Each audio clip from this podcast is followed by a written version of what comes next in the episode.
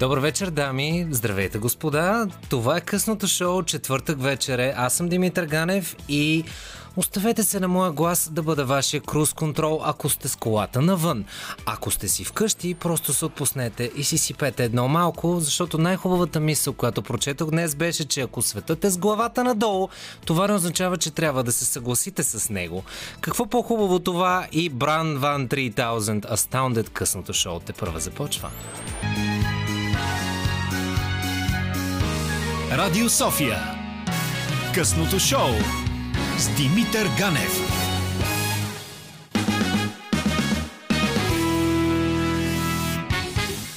Здравейте, момичета! Приятно ми е, момчета! Добре сте ми дошли в приятно щипещото, леко хладно, за да сме активни, студио три на Българското национално радио, както чухте, аз съм вашият Димитър Ганев.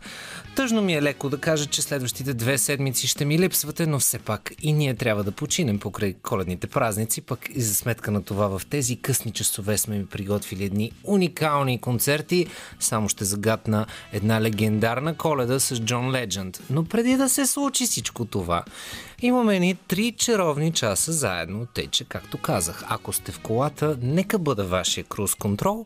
Ако сте си вкъщи, просто си сипете едно малко, отпуснете се назад и нека заедно да се отдадем на правилните емоции. И какво е по-хубаво от това? Да печелим с емоции, а не с факти. Хм. Това е чисто емоционалната обосновка на редица популисти, които превзеха в последно време Европа като управляващи. И с това започва моят лек коментар. Защото те не печелят умовете на хората с факти, а с техните емоции. Ето пример Борис Джонсън и Сие. Даже успяха да отделят Англия от Европа и сега, леко казано, се хапят някъде около тазобедрената кост. Но не, не това е целта на това кратко встъпление. Не. Докато сме на тема емоции, имали ли сте някога усещане, че някой е нечист, лукав, може би интересчия? Казано просто, мисълта му се движи в няколко писти и то такива, които водят към лична облага. Или нещо, което се крие под водата. Като айсберг. Въпреки че те се топят и света отива по дяволите, но това не ни засяга в момента, защото зимата ще е топла. Та, фактите. Пресата, където има и работи, и съда твърдят, че всичко е наред с тези хора, но чисто емоционално, знаете, хм, абе, има нещо там. Ето депутатът на ГЕРБ, бивш вътрешен министър, бивш директор на Главна дирекция национална полиция Христо Терзийски е бил заподозрян като участник в организирана престъпна група. Прокуратурата, ДАНС и МВР знаят за това, когато той оглавява именно МВР през лятото на две хиляди и двадесета. Данните са били предадени на спецпрокуратурата, но от началото на годината тя отказала да образува разследване по случая. Това се разбра от съобщение на дирекция вътрешна сигурност към МВР. Името на Терзийски не е споменато директно, но източници потвърждават това пред колегите от Свободна Европа. Хм. Аз лично усещам, че ми става на такова емоционално. Даже на щипащото време в Студио три се затоплям. Но има допълнение. През юни две хиляди и двадесета е докладвано наличие на достатъчно данни за, цитирам, съществуването на организирана престъпна група с участието на висши ръководни служители от именно националната полиция. Спецпрокуратурата тактично каза, че Бойко Рашков започва война между институциите. Младен Маринов, който предшестваше Терзийски и беше сменен заради едни побои, дето не бяха побои, ама после разбрахме, че са побои, каза, че подобни твърдения ще увеличат престъпността. Така, действията, които не са проверявани от прокуратурата и в частност тези на Терзийски, не могат да бъдат интерпретирани като престъпни, нали? Кой е казал, че Гешев, Терзийски и Младенов не знаят какво е думата оксиморон? Отново, тук фактите не са доказани. Само будят емоция, а моята се качва. Но да се върнем към коалиционните преговори между Продължаваме промяната, Демократична България, БСП и Има такъв народ, където се появи една Емилия Масларова. Тя, припомням, беше пратена на съд през две хиляди и десета за престъпление по служба и длъжностно присвояване в особено големи размери, свързани с ремонта на Центъра за комплексно социално обслужване в Стара Загора. Тя, заедно с семейен приятел и собственик на фирма и техни помагачи, са присвоили недоказано, единайсет милиона лева от близо деветнайсет такива, отпуснати за ремонт на сградата. деветнайсет милиона, разбира се.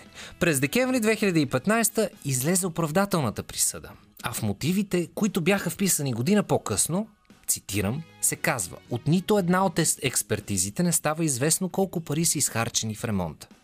Това да следиш пари в България е непосилна задача. Справка Магистрала Хемус и близо шейсет милиона в някакви сакове, които са някъде там. Един човек припада днес в съда. Прочетете новината, много е интересна. Пак отново усещам емоционална реакция. Фактите и решенията на съда и липсата на, на действия обаче говорят друго. Та след това дело, което престояваше в държавното обвинение, то се отказа да преследва Масларова. А тя на всичкото отгоре осъди България в Европейския съд по правата на човека за около осем хиляди евро за неимуществени щети. Отново, печелим с емоции, не с факти. Защото фактите заговорят ли, няма да ни останат емоции. А осем хиляди евро са малко пари. Някои хора плащат такъв наем в София, защото нашата безпрецедентно чиста и хубава столица се нарежда, разбира се, до Виена, Амстердам и Париж, но да не се отплесвам. Та, много пари, с много заинтересовани, с много наточени да ги вземат лесно, в сакове по възможност. И политиката, която играе умело с емоции и страхове, а фактите, фактите са за слабаците. Но от време на време, моя лична молба към теб, точно ти, който ме слушаш в момента, погледни и фактите, защото тогава емоционалният спектър ще експлодира. И то се надяваме в правилната посока. А това да видим министър, който се е облагодетелствал със служебно положение за трешетки, това е безценно. За всичко останало имаме европейски пари за присвояване. Хм, извинявам се, за освояване. За вас освоете точно това Shoot to Thrill Ей Си Ди Си. Тепърва започваме.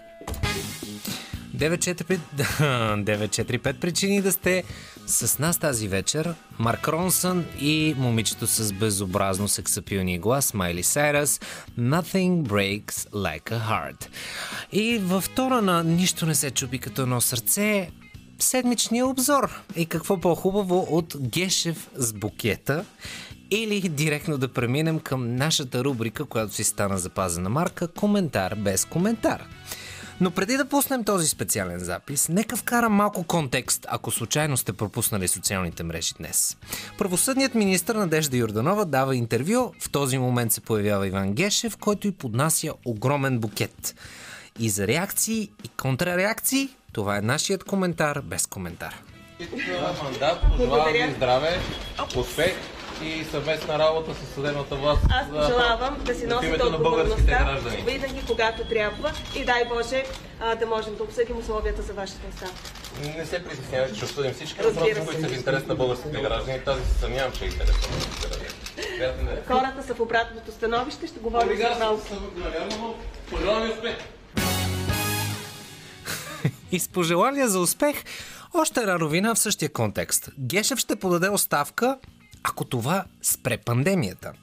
Нашият главен прокурор, който официално или не е във война и с МВР, обяви следното решение, което ще помогне на света като, като цяло.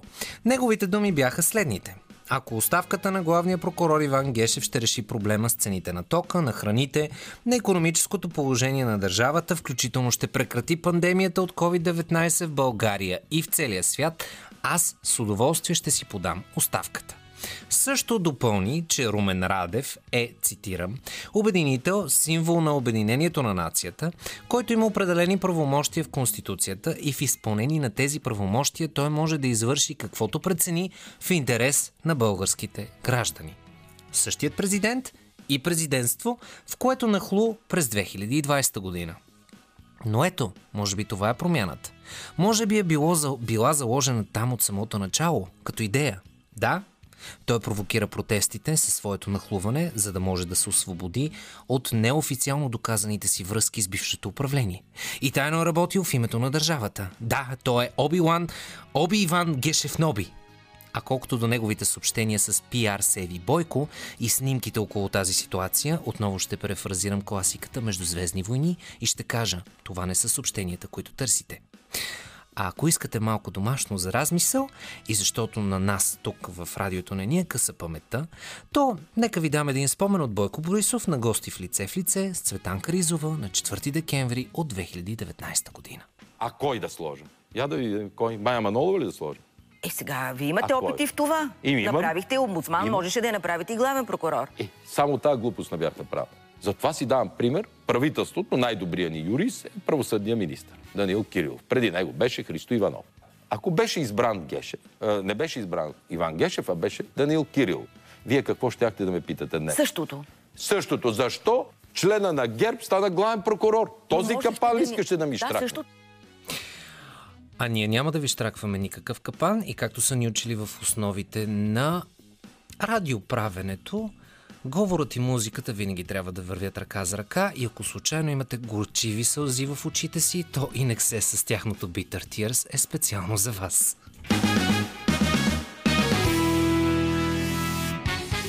Приятно ми, аз съм Димитър Ганев, вашето лекарство срещу горчивите сълзи и In Excess и Bitter Tears.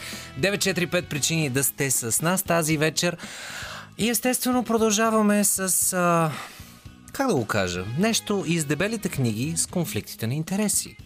Капа Компи установи конфликт на интереси при председателя на Комисията за регулиране на съобщенията Иван Димитров.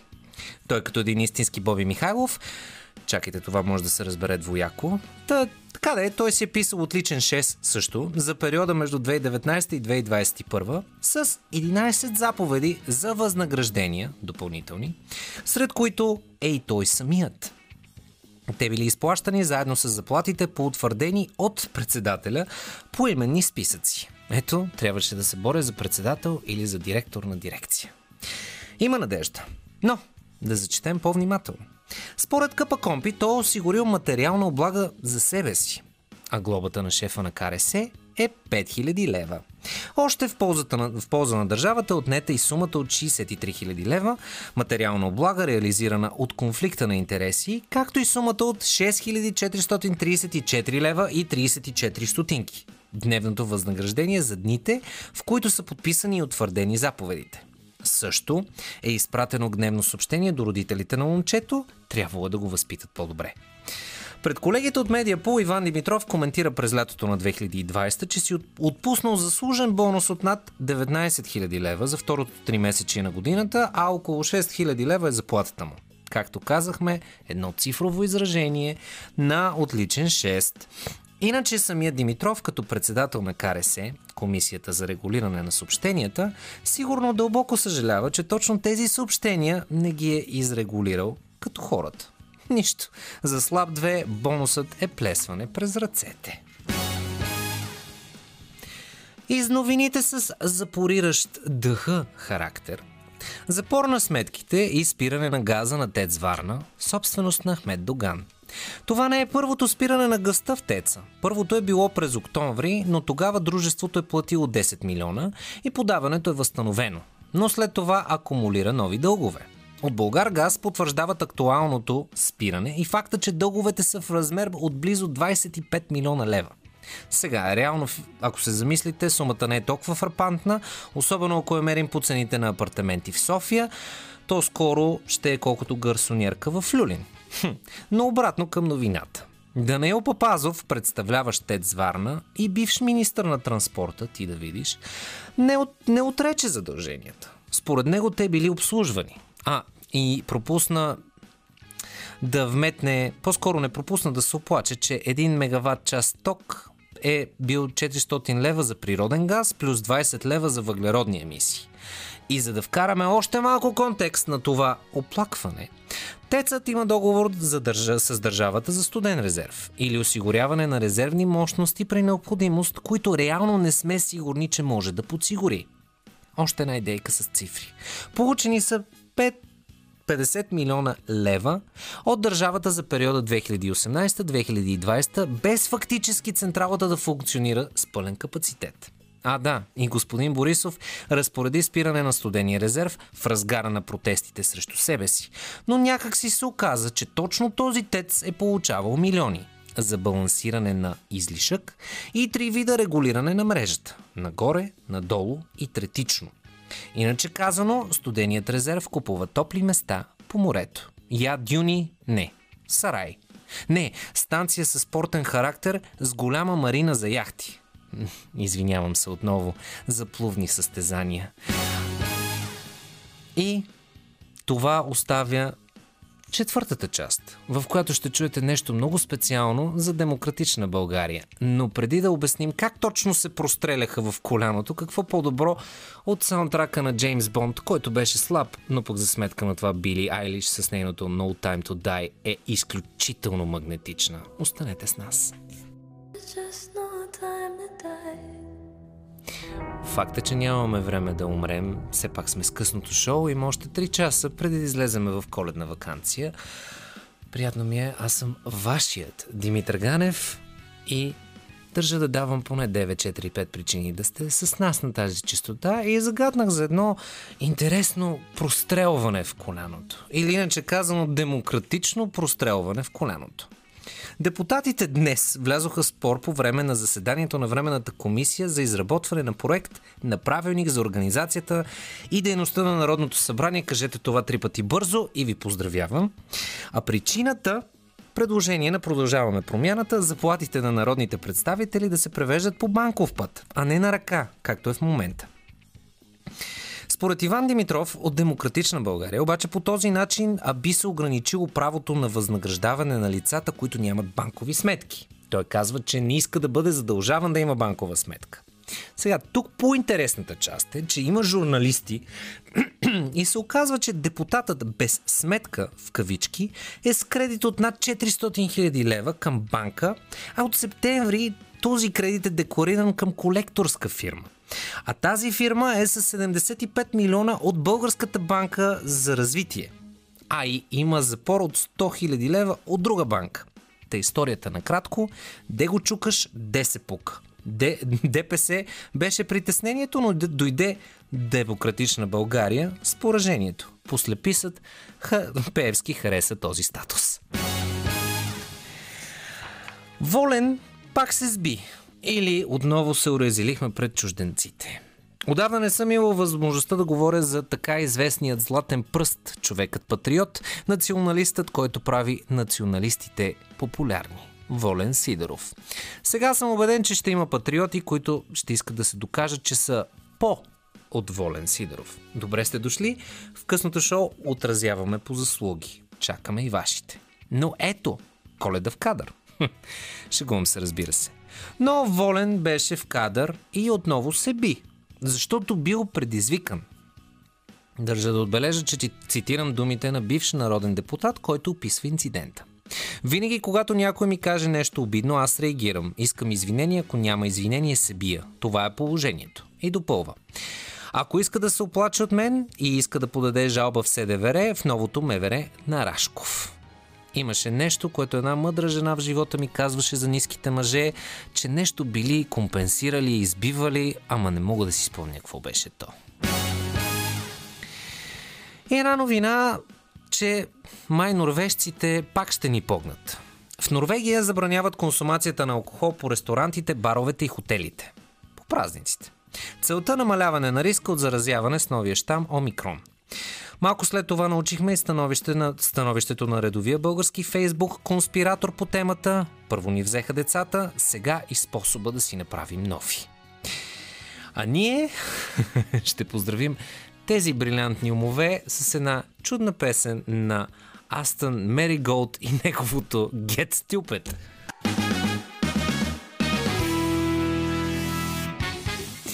Лойд и Андре три хиляди са едно от най-чаровните посвещения към бившата, което можете да отправите. Друго посвещение към бившата с а, аз изглеждам по-добре цел може да бъде Коледа в кадър. Снимайте нещо красиво, нещо ново, нещо коледно, снимайте вашия уют. Пратете ни го на София точка БНР или го качете в нашия Фейсбук като лично съобщение или под симпатичния банер в началото на страницата. Ние ще го публикуваме, ще има гласуване, трима от вас печелят три професионални фотосесии, а един от вас може да гостува тук при нас. Кой знае, ако искате, можете да водите една вечер късното шоу с мен. За мен ще бъде удоволствие. Други кандидати са Ива Дойчинова, Диана Костова, Алекс Илиева, Мартен Роберто, Коси Лавсов, тъй че целият ни екип с драго сърце ще приветства един от вас и въпросът е кой ще си изберете. Тъй че включете се в нашата кампания Коледа в кадър, а и останете с нас, защото имам един специален гост, който ще попитам как точно усъвместява артист, творец, психотерапевт и журналист вътре в себе си. Виргиния Захариева, с която ще влезем в дълбочините на психотерапията, пък и да открием дали всеки един от нас носи един творец вътре в себе си. Това всичкото ще се случи след малко музика, която след секунди ще представя, след едни новини, които все пак трябва да сме актуални, колкото и актуален да съм аз, винаги има нещо по-актуално, и една бърза, кратка мисъл от моят най-любим комик на света, Джордж Карлин, който казва, че ако имате егоистични и невежи граждани, то ще получите егоистични и невежи лидери. Но за това не трябва да даваме сляпата си вяра. Следващата песен е Blind Fate, тъй че доверете се в музиката, но иначе запазете критичното мислене. Това е късното шоу, имаме още два часа заедно. Това е късното шоу, във втория му част. Моето име е Димитър Ганев. Много ми е приятно, че сте ми на гости тук в Студио три. Дори и някъде там от разстояние, пак казвам, ако сте в колата, нека бъде вашия круз контрол. Ако сте си вкъщи, наистина, отпуснете се. Това са релаксиращите часове на вечерта. А ние ще започнем с Любов в асансьора. Aerosmith, Love in an Elevator. Останете с нас, ще бъде забавно.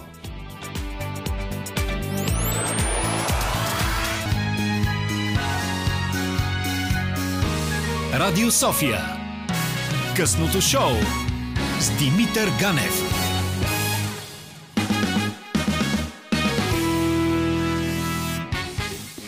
И той е тук на линия. Часът е относително добър за това да се отпуснете назад и да направите това, което аз няма как да направя, защото тук в късното шоу винаги трябва да е трънливо и да е забавно и да е форс-мажорно, както винаги, но пък за сметка на това, както чувате, сме ви подготвили убийствена музика, нещо като ам, формално запознаване, въпреки че сте ги чували често в нашия ефир. Scary Pockets бяха, бяха групата, която чухме с две страхотни изпълнения, едното, което е кавър на The Middle, на Z, а другото е I Want You Back на некои да е Jackson пет, естествено Джако, който е титана на музиката. Едни уникални кавър версии с Индия Карни и Даниела, Даниеле Де Андрея.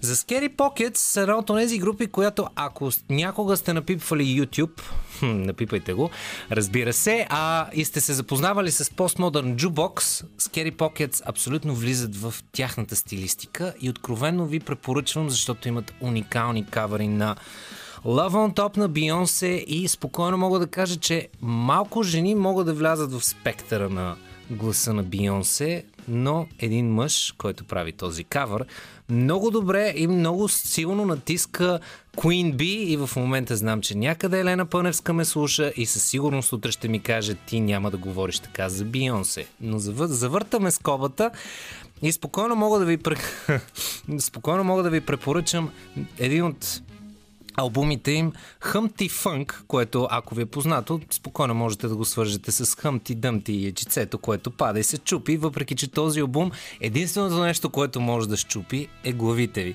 Тъй че а, нещо, което ще се вържи и с третия част на късното шоу, ще се върнем назад към осемдесетте, а Scary Pockets много силно и много активно дърпат вдъхновение. Точно от там, от осемдесетте. А нещо друго, което ще повлече крак на красивата музика, която специално съм подготвил за вас, защото ви казвам, мили дами, вие сте ми на сърцето, а момчета винаги търся начин да намерите по-бърз ам, хм, по-бързо да достигнете до дамата на сърцето си. Нека така го формулираме. Ще продължим с Дейвид Бауи, но преди да продължим с Дейвид Бауи, да ви върна малко назад към края на ноември, което беше съвсем близичко. Ако търсите наистина един много скъп, много тозарски и много с много идея подарък за себе си, пък и за любимия си, особено ако е фен на точно на тези боксети, албума на Дейвид Бауи, той и няколко албума, които са Brilliant Adventure, са комбинирани в един уникален и държа да отбележа доста луксозен и цената е абсолютно отговаряща боксет, който излезе, пак казвам, на двадесет и шести ноември, но там има един албум, който не излиза до сега. Той е той. А в него има специални записи от Гластънбъри през две хилядната година. Та Дейвид Бауи е едно удоволствие за сетивата, което трябва да си доставяме по-често и едно удоволствие, което особено да чуете в концерт, предизвиква сетивата. И определено ще качи музикалните ви разбирания на едно ново ниво. Тъй, че ако търсите подарък, който наистина си заслужава, и финансово логично, та нека, това е моята скромна идея към вас, а за да се върнем към титана на музиката, който е Дейвид Бауи, и титана на сексапила, който също е Дейвид Бауи, започваме с това, което аз чувствам тази вечер. Absolute Beginners. Това е късното шоу, не извинете, това е късното спешно отделение на Радио София и доцент доктор по а, спешните случаи Диана Костова вече е в ефир. Здравей, Диди! Здравейте, младежо! С какво мога да ви помогна?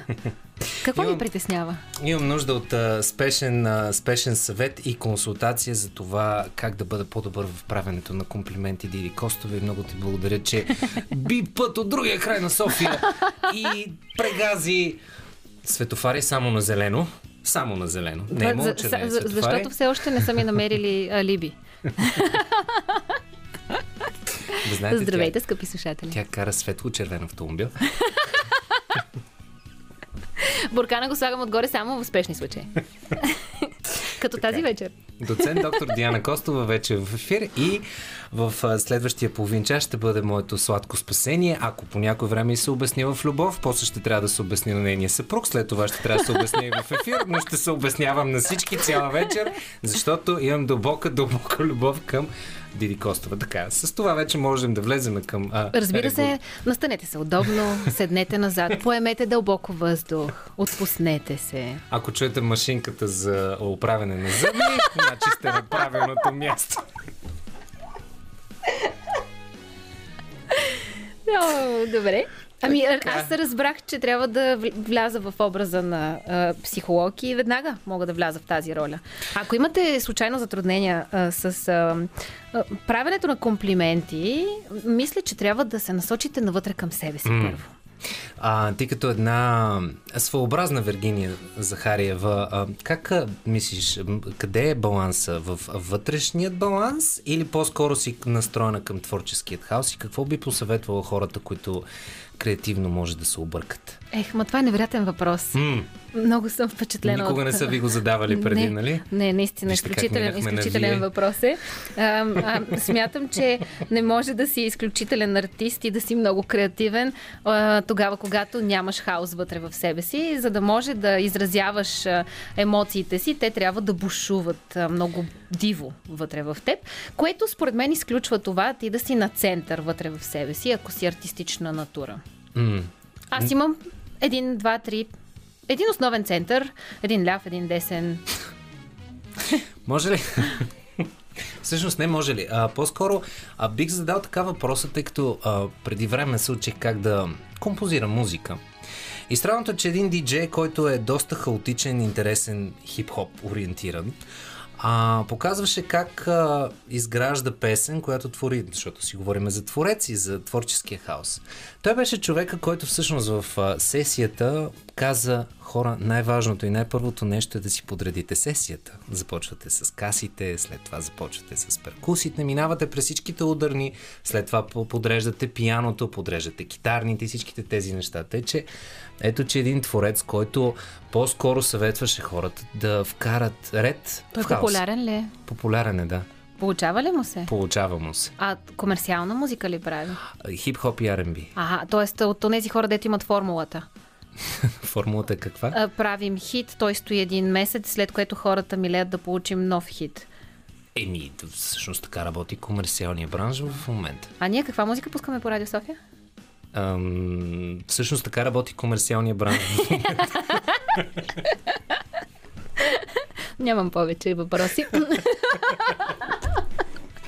Или на английски казано I rest my case. А, според вас, Костова, на всеки човек способен ли е да има творец в себе си? Не. Или има хора, които не са творчески? Не. Има твърдо скучни хора, които са изключително практични и праволинейни в душите си, в съзнанието си, в бита си. Това са онези хора, които лесно влизат в зоната на комфорт, много трудно излизат от нея и за мен тези хора не, не притежават артистичност вътре в себе си. Извинявайте, ако обидих някого. нула две, девет шест три, пет шест пет нула. Заповядайте да поспорим. Или пък да ви излекувам. Hmm. Да намеря артиста във вас. Добре. За артиста във вас имаме а, антидот, имаме лекарство. Естествено, гласа на Диана Костова, която е моят прекрасен гост тази вечер, и Джеймс Морисон с неговото Slave to the Music. Господин Сергеев, нека да я чуем и след това ще продължим с моят специален гост Диана Костова. Психотерапевтичната ви yes. сесия продължава. Slave to the Music, това е късното шоу. А, специален моят гост е доктор Костова. Доктор Костова, благодаря ви, че приехте да гостувате в този късен час за в ефира на Радио София. Джеймс Морисон беше специално за вас и за вас, мили дами, приятели, мъже, които търсите прекия достъп до сърцето на вашата жена. А, искам да попитам нещо много конкретно вас, доктор Костова. Според вас, можем ли да си изпълним мечтите? Можем ли да си изпълним всички мечти? Не би трябвало да можем или да искаме да го правим, защото това ще ни остави м- без мечти.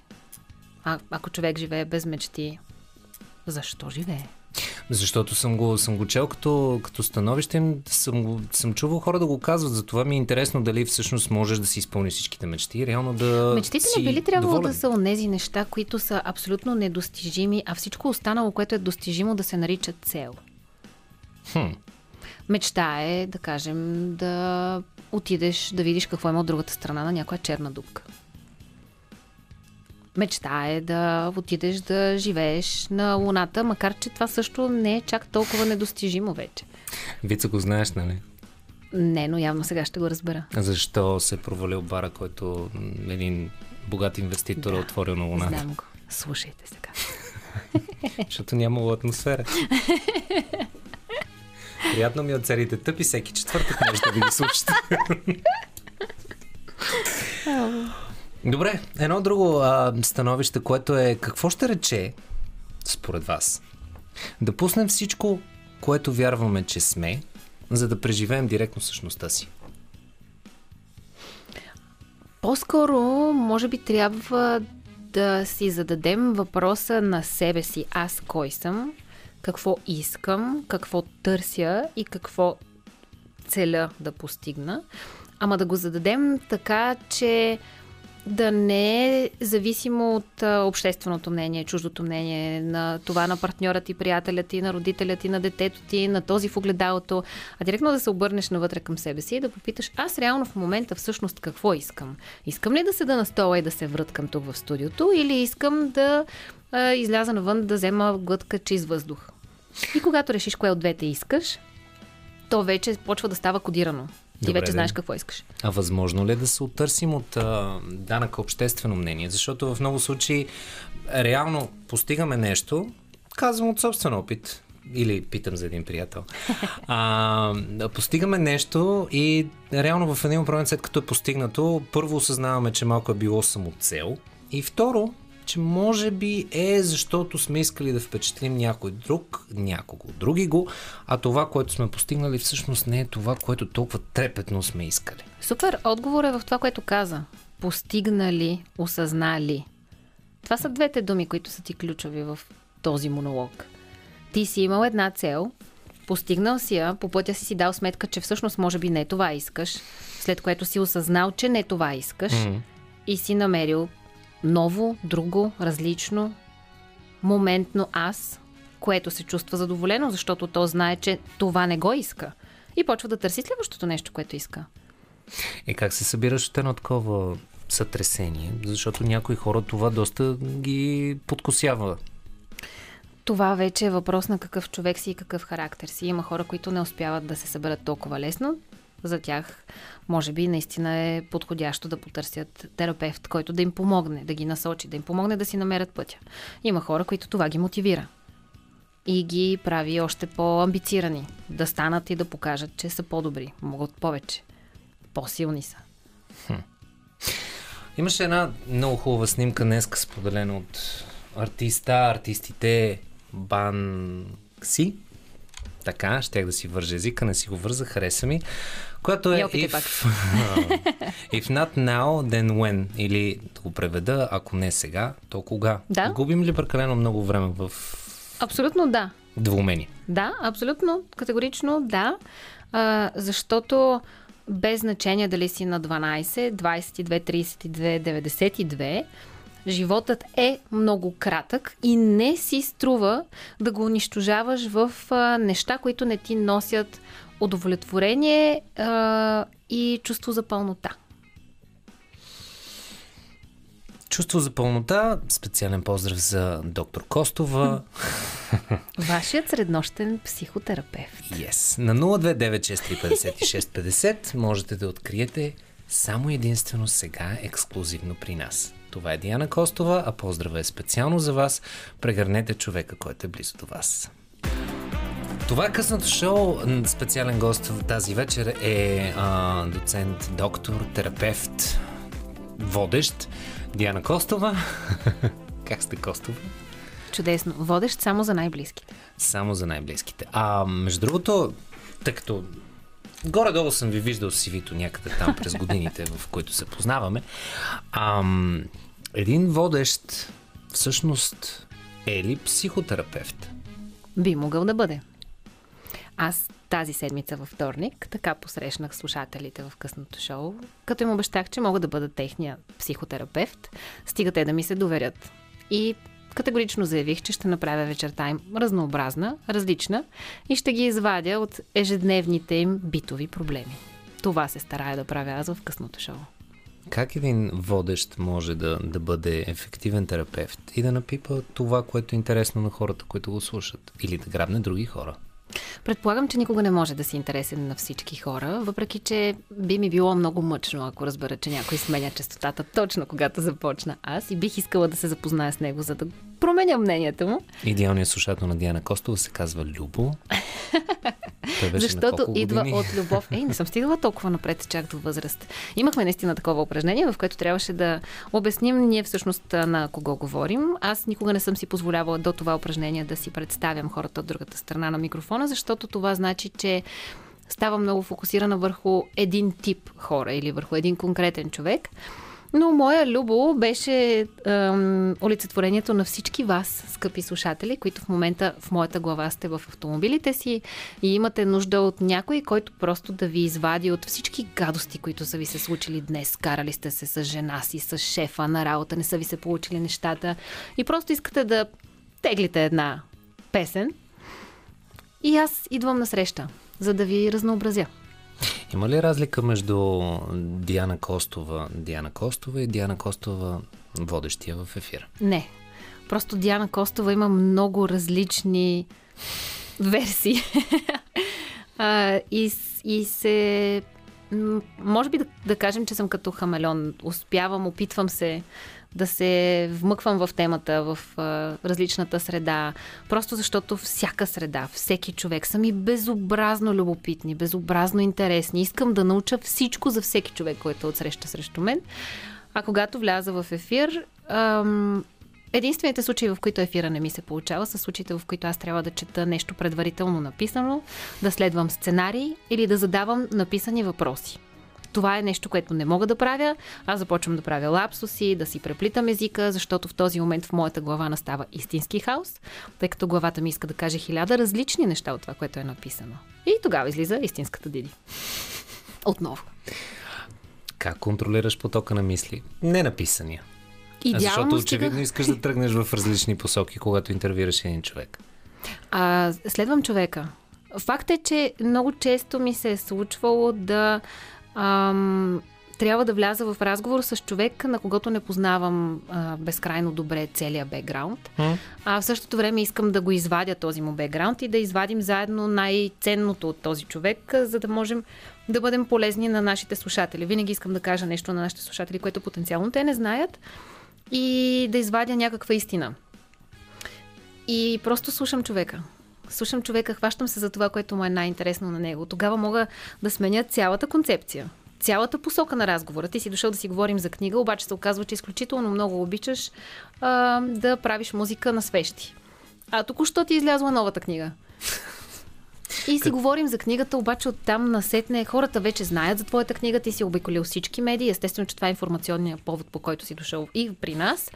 Но аз току-що в разговора, докато слушаме музика, разбирам, че ти много обичаш да композираш музика, обаче те е срам да я пускаш пред хората. И веднага ще те закача да ми разкажеш за това. Само вкъщи, чисто гол, като Мати Маконех и с а, такива малките перкуси, барабанчета. Добре. Uh, доцент доктор Костова, как пробивате кост, костелевите орехи? Защото в вашата кариера и във вашата терапевтична кариера също, очевидно радиоводенето и терапия, как успявате да пробиете тези, които хем искат да си го кажат, ама пък от друга страна са... Те тези са най-интересни и най-сладки.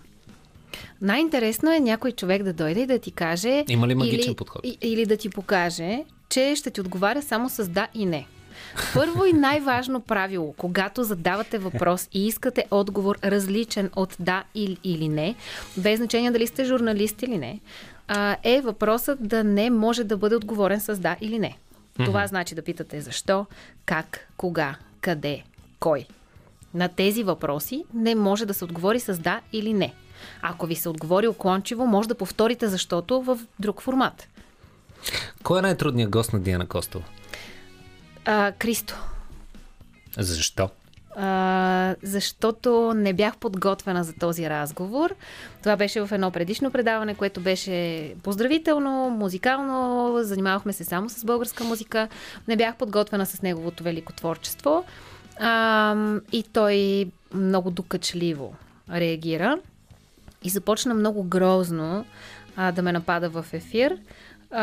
От една страна за мен беше голямо постижение, че издържах този ефир без да го прекратя, без да пусна повече музика, без да си обява края на интервюто в четиридесет и седем, при все, че предаването продължава до кръглия час. От друга страна ми беше безобразно трудно да поддържам този разговор, защото той беше цинично, саркастично нападателен. Бих искала да го повторя това интервю, но там с онова му настроение и с настоящото ми аз. Кое те мотивира да продължаваш да бъдеш радиоводеща? Всеки един човек, с когото искам да проведа разговор, всяко едно нещо, което смятам, че може да бъде от полза за нашите слушатели. Ам, и желанието ми да съм по-добра. Има ли потенциален вариант, при все, че започнахме разговора по начина, по който го започнахме? Стремежа ми да направя по-късно шоу. Ето. От дванадесет до три. Васил Сергеев. Васил Сергеев, моето предизвикателство към вас. Спри за секунда микрофона, искам да изядам. Ето това ме мотивира. Това, че мога да вляза мигом в нещо тотално различно, тотално непознато и да въвлека още хора в него, без те да са готови за това. Защото ако сега ме оставиш да въвлека Васето, той няма да може да ми откаже. Въсе едно късно шоу веднъж в седмицата от дванадесет технически до три. Технически погледнато може да спре. Топла храна от мен и напитки. Не. Не е казал, не, не е вярно. Усмихва ми се, не. Умува. Има ли умува. Момент, има ли всяка човек? Всяка вечер топла храна. Лично Костова. Готвена от мен. Да. Концентрирайте се, моля ви се, обърнете се насам. Нека да... Тук, зелената точка, като котенце с лазърче. Сега ще те събера обратно. Има ли момент в твоето творчество, като радиоводещ, да кажем, защото твореца вътре в теб е и човек, който се мотивира от ефира. Uh-huh. Момент, човек, нещо, което можеш да постигнеш като радиоводещ, след което да кажеш, да, мога да погледна към нещо друго. Не. Няма гост, защо? Който да искаш защо да... Защо пак си задаваш въпроса така, че да мога да ти отговоря с да и не? Не, няма нещо, което да може да ме откаже от радиоефира или нещо, което да, да, да ми сложи черешката на тортата и да си каже, е, добре, всичко свърших, вече мога да спра с радиото. Да, някой ден, като тръгна да умирам, вероятно. Макар че едва ли. И тогава сигурно няма да се случи. Ще идвам тук, духът ми ще идва тук. Ще ви чопли, ще иска да говори по радиото. Добре. Всъщност, ако трябва да извадим, защото аз съм този човек, който се опитва винаги да извади някаква поанта, някаква полза от, от гостите, от разговорите. Винаги се опитвам да направя връзка между първия и третия си час, без значение колко различни са полетата, в които са били mm-hmm. разговорите в съответните часове. Моя извод би бил, и аз съм възпитавана а, с а, това, че трябва да намериш онази работа, онова нещо, което ти носи истинско удоволствие. И ако това твое хоби, да кажем, го превърнеш в работа, няма да имаш и един работен ден. Факт е, в нашата редакция голяма част от колегите или ме съжаляват, или ми се подиграват, или ми се смеят, или ме базикат за това, че действително трябва да се сложи едно легло долу в редакцията за Диана Костова. Това не е защото съм безобразно а, амбициозен труженик на Националното радио, или защото... Каза тя, която се бори за кариерно развитие. Да, или защото се боря за кариерно развитие, или защото а, искам да няма достатъчно голям джоб, който да може да ми побере а, портфейла. За вас, приятели, тя е с кожен клин, който няма джоб. Ами да, защото няма портфейл, ще някакво да сложа в него. Така, имаме още няколко дни до заплата и всички страдаме и затова седим на студено в студиото. Правя го, Правя го, защото ми носи безобразно голямо удоволствие. Няма никакво значение какво е ефира за мен, какво е моята работа за мен. Тя обогатява вся, всек, всяка една минута в а, радиото, обогатява мен, моя мозък, моите знания, моя живот и респективно ме кара да се чувствам пълноценен човек. Ако вие намерите тази работа, тя ще ви храни душата и ще те ви мотивира да я вършите. А когато я вършите качествено, съответно ще бъдете и качествено въз... възнаградени. Обещах в началото на часа, по-скоро към средата на часа, че ще направя две неща, които са ми за пръв път. За пръв път ще се обясня на Диана Костова в любов. Наистина, Диди, обожавам те за това, че дойде тази вечер и спаси другото сефте от това да ме вържат, да ме върже гост в ефир. Ето вече, знаете, това е късното шоу, където се разхождаме по ръба и си казваме нещата такива, каквито са. А за вас специално това, за което говорихме в началото. Postmodern Jukebox, I still haven't found what I'm looking for. Останете с нас. Това е късното шоу с Димитър Ганев, който, както винаги, ви обещава да бъде вашия позволен флирт в четвъртък вечер, а следващия един час ще бъде с вас, заедно с още двама господа. Музиката ви е гарантирана, доброто настроение също, а неговия терапевт ви пожелава лека и спокойна вечер.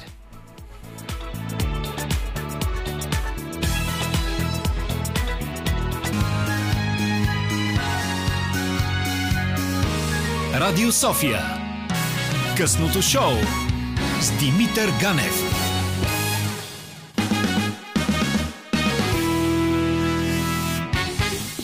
Приятно ми, аз съм Димитър Ганев. Както чухте в началото, доцент доктор Костова реши да ви поздрави като за финал.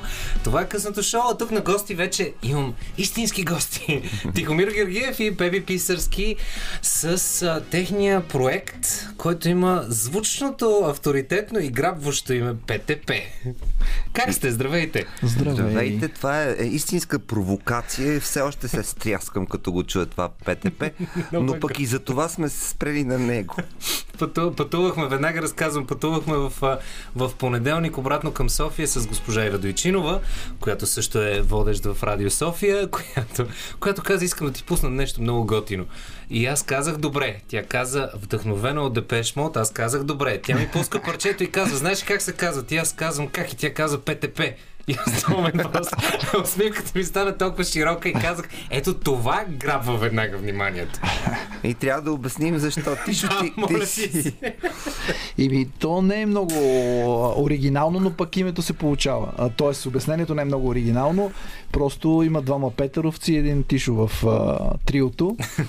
И оттам, а, като взехме първите букви, така се получи. Защото Те Пе Пе нямаше да толкова. Или Пе Пе Те. Да, О С С, или Пе Ка Пе. Между другото, аз съм Петър Кирилов Писарски, затова го казвам, защото съм Пе Ка Пе. Да е, то можеше на тебе да е кръстиме, но... Еми, тази група, но не сме се сетили. Тогава също щеше да има, но ще... Пак влизате в мътни води. Не, не, не, не, абсолютно не, спокойно може да го говорим това. Кърджали да имаме участие. Но да, това е друга тема. Щяхте да засилите присъствието, две мнения няма. А тук е позволено, казвам го веднага, първият част ни е посветен на политическа сатира, те че съвсем спокойно сме. Това не трябваше да го казвам. О, не, не, не, не, за Бога, това е и последният част на късното шоу, тъй че идеално можем да развържем езиците и да си говорим спокойно. Развалихме дисциплината. Затова пък слушателите могат да видят моя светнал и хищен поглед, който отворих сега. Добре, а искам, защото съм, сме подготвили две, две парчета. Първото играта свърши. Yeah. И искам, искам да попитам, всъщност ще бъде доста клиширан въпрос, но има някъде там логика в него. Някога свършва ли тази игра? Ими, това е най-гадното, че не свършва и че продължават тия текстове, които са писани наистина през деветдесетте години и то в началото, да са актуални и днес, и това супер много ме дразни.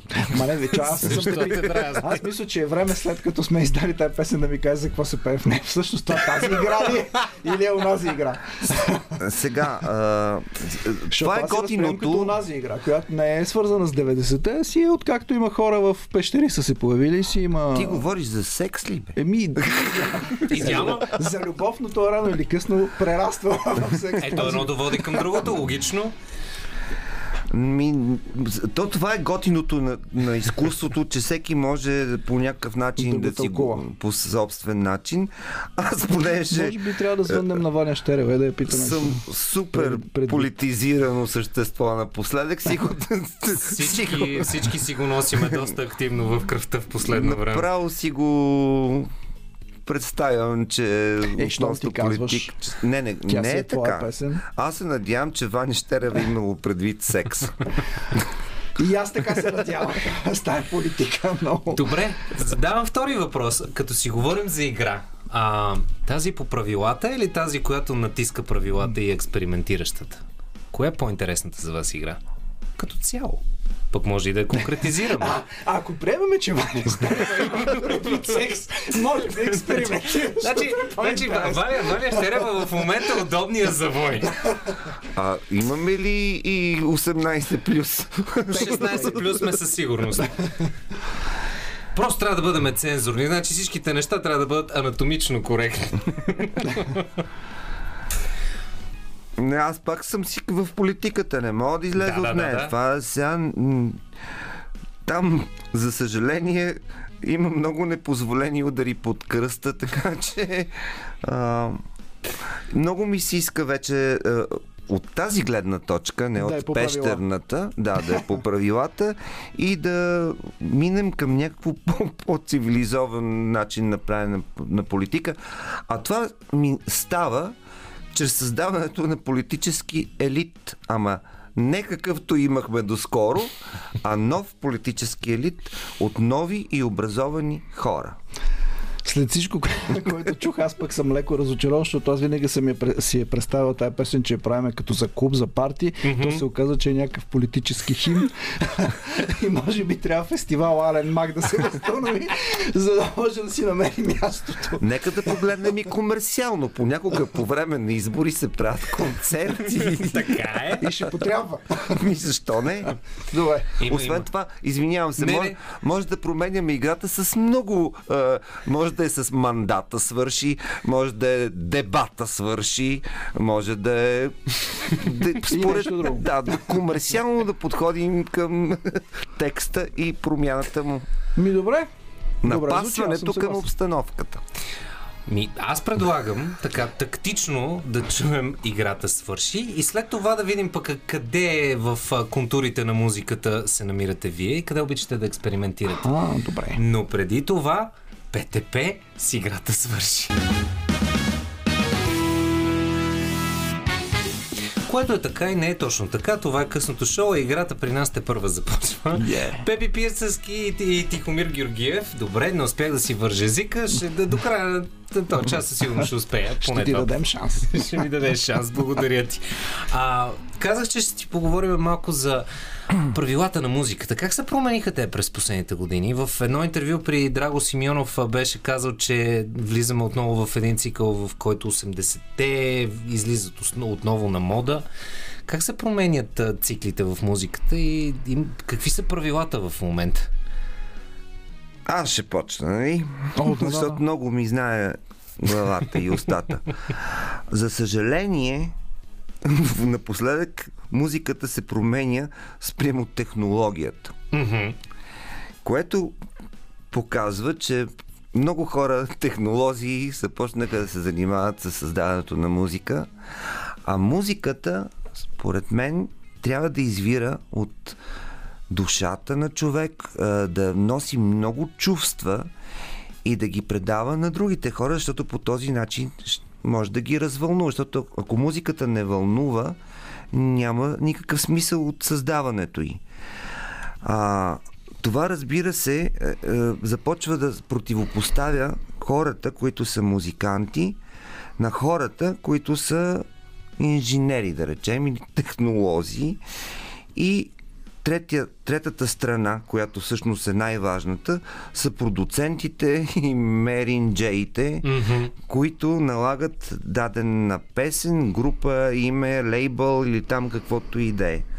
И моята теория е, че през седемдесетте и осемдесетте години а, музиката заради технологиите до голяма степен се правеше предимно от музиканти и от групи също, които работеха заедно в студио и там изливаха цялата си душа и, разбира се, имаше и менеджер и продуцент, но той беше музикант, просто малко по-богат mm-hmm. и подбираше най-хубавите и най-красивите а, неща, които после се налагаха от, от големите компании, радиостанции, медии и така нататък.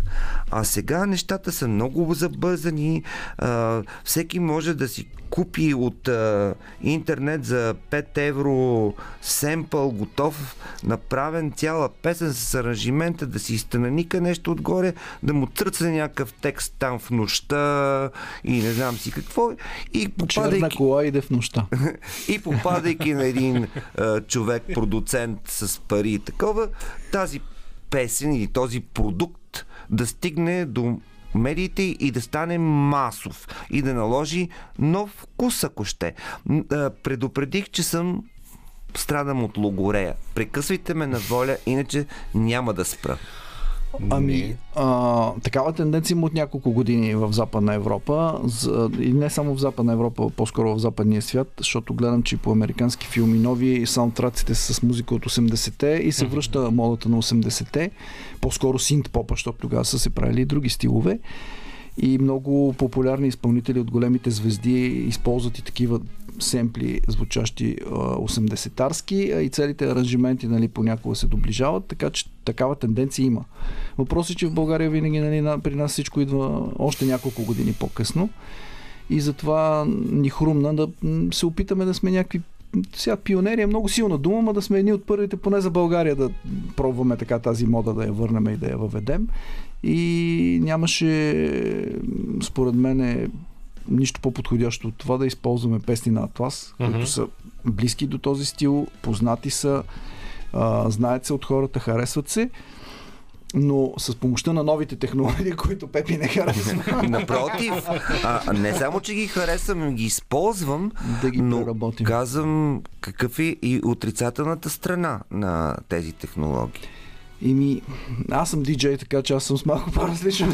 Да, да, и за да не настане лют спор тук и да се чува само тропа на юда.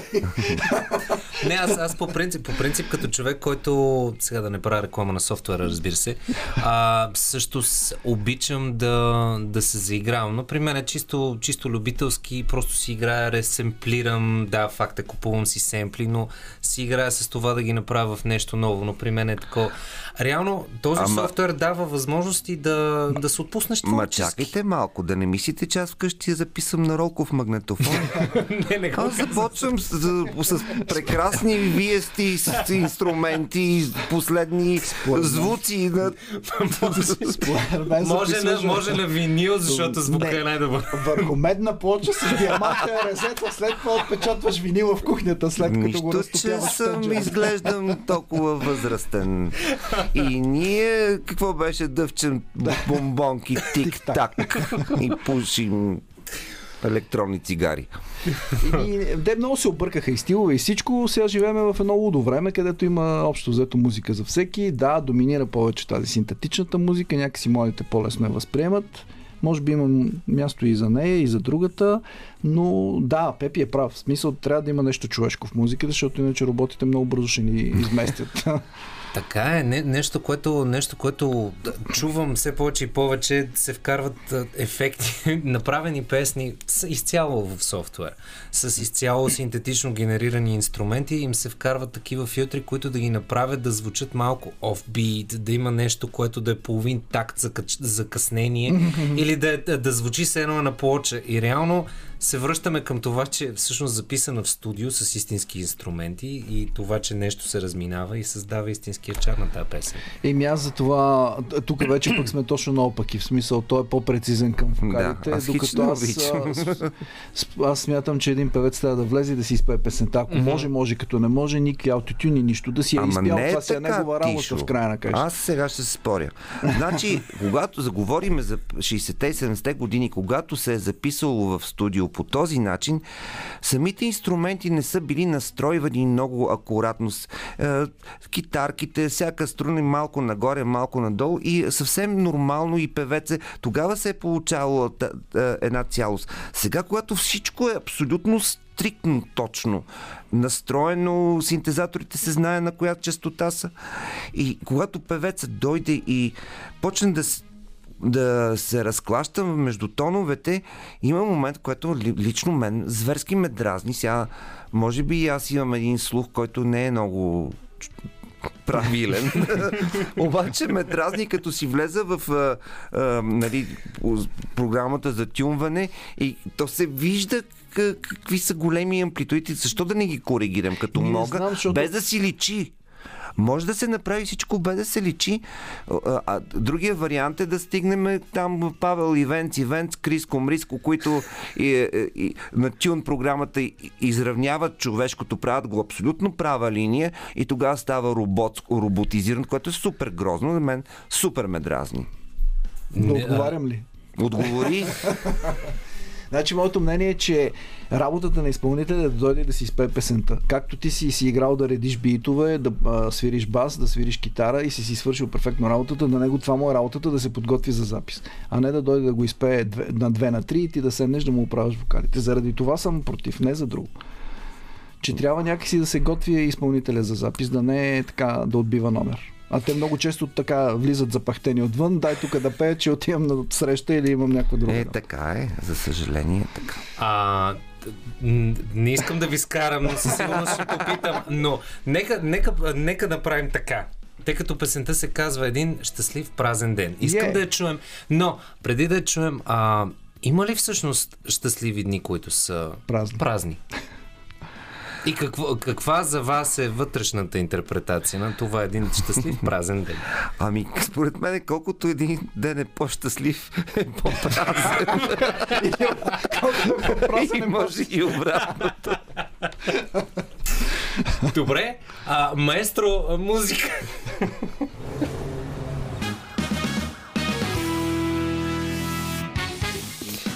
Попитах и извън ефир, ще, ще попитам и в ефир. Как е клубната сцена в момента? Или това е много генерален въпрос? Има ли я, върви ли? А, Търси ли се музика, която е малко по-алтернативна, защото аз си признавам, че малко абдикирах от клубната сцена, защото ми е прекалено комерциално. Ако приемеме, че поп-фолк е алтернативна музика, много се търси. Мисля, че се... него го изключваме, защото в моята глава той не съществува и вече и е приключил. Нали? Излекували да, сме се. Съм се отървал, но, но в света на много хора някак си съществува. И аз нямам много впечатление, защото аз не съм постоянно в клубове. В смисъл си имам отделни участия като диджей. А, с, няма начин да не споменем, което нали, е най-баналното обяснение, че COVID-пандемията си оказа своето влияние. С наприливи и отливи върват нещата. Аз лично не съм чул да се случва нещо, кой кой знае колко интересно и различно в клубовете. Може би някъде нещо се случва, но като цяло бавно и тегаво се развива клубния живот в България. Метрополис от време на време, където се обаждат и... Аз питам и защото а, споменахте, че насоката на стилистиката на ПТП е по-към, по-към клубното звучение. Да, и готвихме репертуари, даже аз си мислех, че още това лято ще успеем някъде да го представим и да видим как ще реагират хората, ама то нали ту отварят, ту затварят, да, да, това лято беше. Много, много интересен е проекта ПТП. Дано след днешните така противоречия не отпадне едната буква. А, точно сме насочени към клубната сцена, а, защото пък аз нали свиря и в Атлас, а пък с Атлас от около две години решихме да не свирим в клубове. Mm-hmm. И между другото това не е виц, но а, всъщност Е, е, истина, която звучи като виц, че българският рок-музикант а, а, какво беше? И, е купил апаратура за около десет хиляди лева, кара кола за две хиляди лева и отива на, сто, на двеста километра, за да изкара сто лева. Нали? И наистина в по клубове вече с Атлас смятаме, че не трябва да свирим, освен mm-hmm. в два-три големи, нали, страхотни клубове, които имаме в София и, и в Пловдив ги има. А, повече искаме да правим по-големи неща, по-големи концерти и дай Боже да се случват. Сега готвим един такъв mm-hmm. за другата година. Така че ПТП си е определено клубен проект и ставаме за всякакви сцени, защото идеята, която Тишо ни събра, нали, беше именно с една готина селекция на парчета от осемдесетте години да прелее в едно живо изпълнение uh-huh. и след това пак да бъде затворено, така че като нещо цялостно може да, да, да погледнат хората на нас. Нали знаеш, че диджеите винаги са най-прекараните? Щото ще отидеш, ще откриеш, ще подгрявам, те ще излязат, че си изпеят песните и си тръгнат. И ние ще бъдем звездите, нали? А, а вие сте и звездите на всичкото. Нищо, така ви се пада. А работника ще блъскам на полута цяла нощ. Едно време само да допълня, когато правихме големите турнета и концертите, същото правиха а, ние свирим, свирим, свирим, а, а, а работниците по сцената и озвучители, всичките мацки отиваха пред тях, а ние свирим през това време. Ще да им обърнете внимание. Не, не и накрая ние си отиваме уморени в хотелите, а те после на сутринта разказват чудеса. Винаги сме им завиждали. Аз не знаех, че е така. Когато съм чел за Пикълс и за Ролинг Стоунс е наопаки. Да, там самите групи се възползват. Ама та, все пак, на запад е така. На запад е така, на изток е така. Нали? Затова има дуализъм в нещата. Да, да, да, да. Прав си, прав си. От това ще не е. Подявата на света на изток и запад. А по принцип има такава разлика и обикновено музикантите казват, те диджеите само ни пускат парчетата. Какво разбират диджеите? Не, че нали искам да вкарам смут. Не, че не го направи. Много финно. С Васко Кръпката, който сега вече сме приятели и след едно парти, нали, станахме така по-близки. Той тогава оцени и труда на диджея, но си спомням на един спортен празник преди много години се засякохме и те свират. И в момента, в който свърши, той каза, айде да почва механичната музика. Ама с такова пренебрежение го казваш. И така. Mm-hmm, да, така трябва, трябва да, да време да, оце, да, да се оцени. Е, друго си е подуенския блуз. Та, много по-сложни хармонии, едни трели, едни... А Пак не, не искам да ви върна на това и не искам да ви изкарам в момента, но тъй като, тъй като хубаво и се усеща, че можете да спорите. В а, спора ли се раждат идеи и може ли да, да има такъв, а, как да го кажа, разумен спор, в който хората да се изслушат и да не се изпокарат? Аз мисля, че е време да извадиш темата с баса. Ние се стича много спори, между другото. Това са едни много тежки моменти, когато трябва да работим заедно. Така. И може би, защото съм по-възрастен, накрая побеждавам аз, но не съм сигурен какво прави после той. Защото в момента, в който си отида от неговото студио, нещата се променят. И той ако хване, хване, че баса е в повече. Нещата са в твоите ръце. Еми, сега аз по дискотеките съм свикнал да има здраво бас. И като знам тези големи осемнайсет инчови говорители, че нещо трябва да ги раздвижи, и ми се иска така да има още на записа. А, аз имам едно специално място в моето студио, където като застана, ако, ако звукозапис прави значи нещо е сбъркано с този бас. Е, да, нема то в дискотека, примерно, когато излезеш отвън, само, само това се чува пред дискотеката. Добре, де, но ние все пак в момента сме в радио, нали? Да, да. И искаме песните да звучат и в радиото добре. Те, тези колони с малки говорители въобще не го хващат това бас. Значи, вече, вече започвам да усещам. Има две Атмосфера, версии. Атмосферата усещаш ли? Има, има две версии. Едната е за клуба, другата е за радио. Радио едита. Така ме лъже, че прави, но не знам дали, дали така е реално. Факта обаче, че наистина, като влезеш в дискотеката, даже и вътре, като пуснеш малко, само това чуваш. А не трябва, аз затова не ходя на дискотека. Задържам ви за още малко, приятели, останете с нас. Един Джеймс Артър с You're, no some, you're Nobody Till Somebody Loves You. Връщаме се след малко.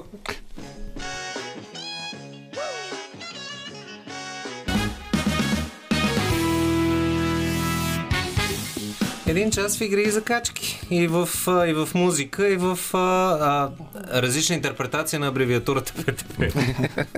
а, Пепи Писарски и Тихомир Георгиев, много ви благодаря, че сте в този късен час тук. И като за, като за финал, може би ще бъде най...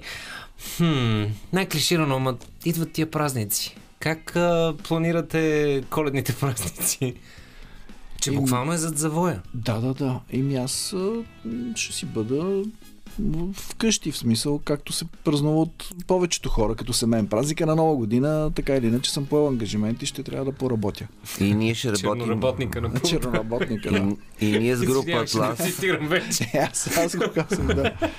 Ще, ще работим на Нова година. Иначе вкъщи на Коледа, разбира се, на бъдни вечер.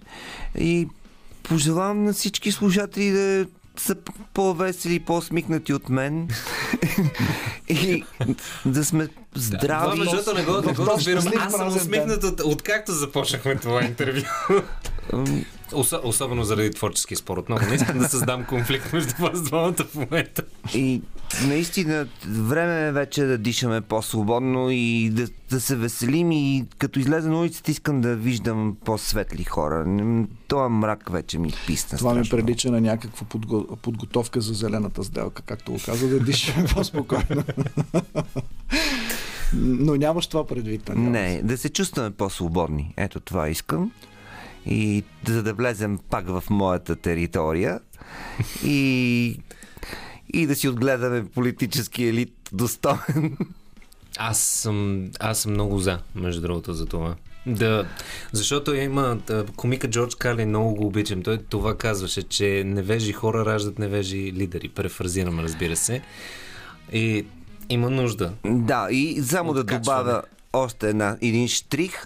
Разликата между нашите демокрации и западните демокрации, че на един англичанин и французин изобщо не му пука дали ще са едната партия или другата партия или третата партия, защото те имат едни прекрасни политици, които се контролират един друг. Те имат политически елит. Ние нямаме за сега, но трябва да си го изградим. Това искам да пожелая за Коледа. Започнахме с политика и свършваме с политика. Само религия не сме зачекнали, между другото. А си говорихме и за пещерни удоволствия, тъй че мисля, че покрихме горе-долу. Е, говорихме си, от теми. Говорихме си преди това извън ефири за създаване и възникването на човека. Абсолютно. Не, не, хареса ми, а пълноспектърен. А едното нещо, което наистина обещавам, просто защото ми е искрено удоволствие и а, един час минава с вас като, като песен. Еми така се оказва. А съвсем откровенно покана в най-скоро време да си говорим отново за музика, може би малко по-малко за политика и някой друг софтуер и съвети как да, как да правим модерна музика с автентичен звук. Аз предлагам бързо да направим третия сингъл, за да можем да го представим и да си продължим разговора. Абсолютно. Дет се казва, до седмица две да сме готови. Добре. Две седмици излизаме в творческа отпуска късното шоу, тъй че след това имате директно покана за следващия четвъртък. Добре. И но... от утре се хващаме. С по-малко да бас. С по-малко бас. Много ви, много ви благодаря. И две неща, приятели, наистина а, усмивка, защото факт е, че моето късно шоу този четвъртък е последен за мен. Две седмици излизаме в отпуска. Утре вечер е прекрасната малка дама Елмира Джума, която със сигурност ще ви разказва интересни среднощни приказки с Стефани Ангелова. А утре сутринта Ива Дойчинова от осем до дванайсет ви чака с доста интересни теми. Останете с нашето радио. Желая ви толкова светли, хубави и бели празници и си помечтайте, си сбъднете нещо хубаво. Лека нощ!